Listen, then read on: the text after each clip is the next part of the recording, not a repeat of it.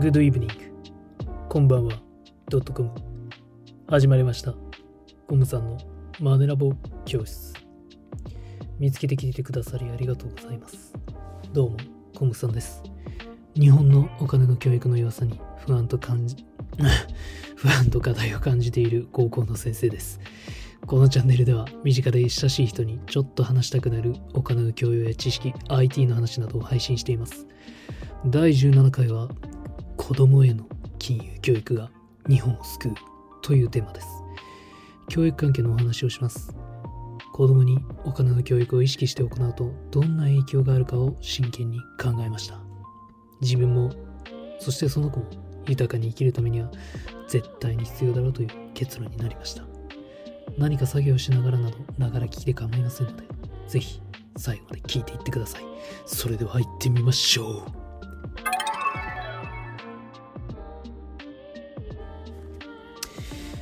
えー今回のテーマなんですが、私が最近一番に大切にすべきことと考えているものです。えーまあ、自分自身ね、しっかりとした金融教育をされてきた経験がなかったんですね。あの、まあ、正規教員の時なんですけど、源泉徴収は、えー給与明細渡されても意味不明だったし、天引き社会保険料住民税何それ美味しいのってな感じでね。まあ、正規からね、えー非正規になった途端にその痛みが分かったんですけれども。それになるとね、投資、まあ私は主にインデックスファンドになるんですけれども、もうそれを始めたのは弱い30の直前だったんですよね。いやもう周りも全く知らないし、これっておかしいですよね。で、まあこの原体験があるので、まあ子供のうちのね、金融教育が、まあその子の自由で豊かな人生に直接響くと思うんですよね。だからまあ今回はこの話をしようと思います。で、まあ子供にね、あの金融教育を施すメリットなんですけれども、まあ、今回ざっくりと僕3つお話ししようかなと思います。1つ目が、あのその子のま選択肢が単純に増えると思うんですね。まあ、まずお金ってこの資本主義においては最強のツールですよね。交換という多くのものと引き換えられる特殊能力を持った道具ですよね。で、これを使いこなせるということは、あらゆるものと引き換えれる可能性があるっていうことなんですよ。まあ、お金を貯める、稼ぐ、あ、あるいは増やす。まあ、これのね、方法が子供の頃から身につくと、自分の選択肢の手札が多くなるっていうことですよね。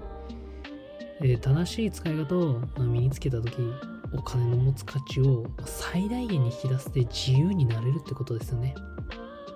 そういう意味では、まあ、ただ、貯めることしかしてなくてお金持ちになった人は自由になりきれてないんじゃないかなと。まあ自分のね、人生をこう自由に豊かにしてこそのお金の持つ価値だと思うので。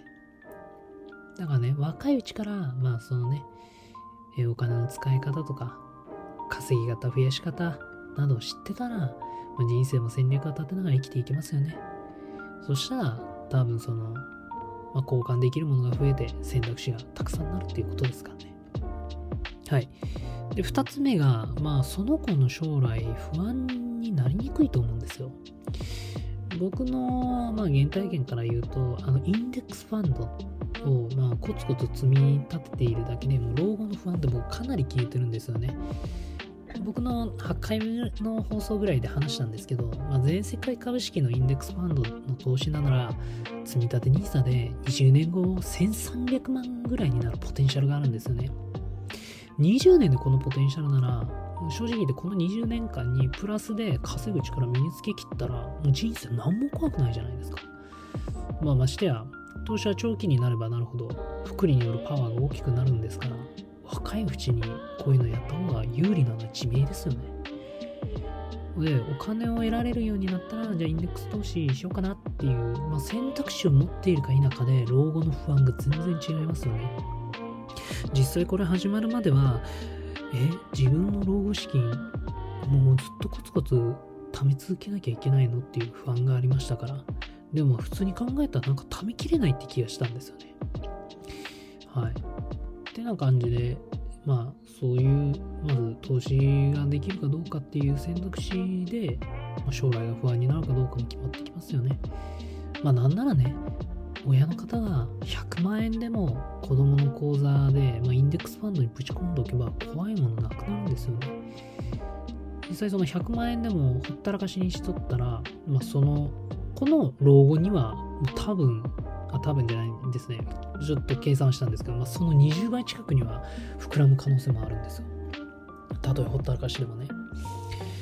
だからね、まずまあ、その子供の将来の不安にもつながっていきますよね。はい。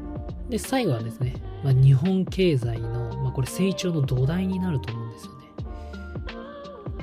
まあ、そのマネーリテラシーが高い方が金をね、ま、社会にこう回してくれるはずだよと。あの、稼ぐ力が高いってことは、つまり、まあ、高額納税者になるっていうことですから。それこそ公教育とか福祉などに、まあ、税金が回るとお金が回るってことですからね。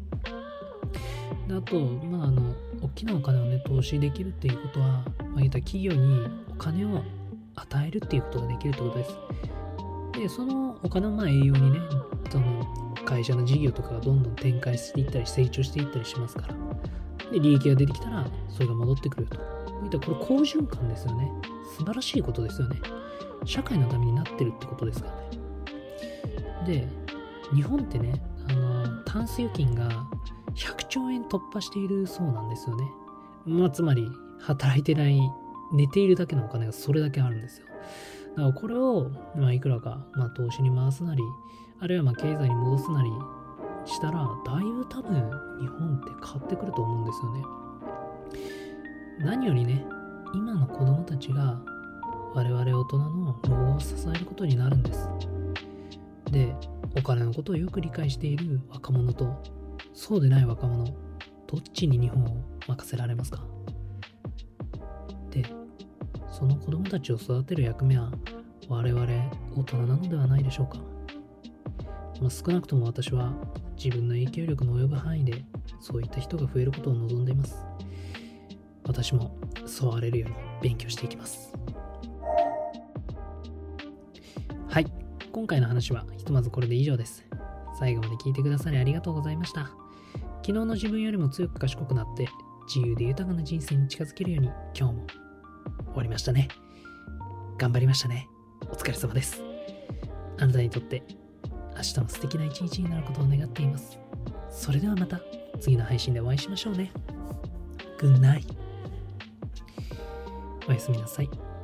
明日も元気で。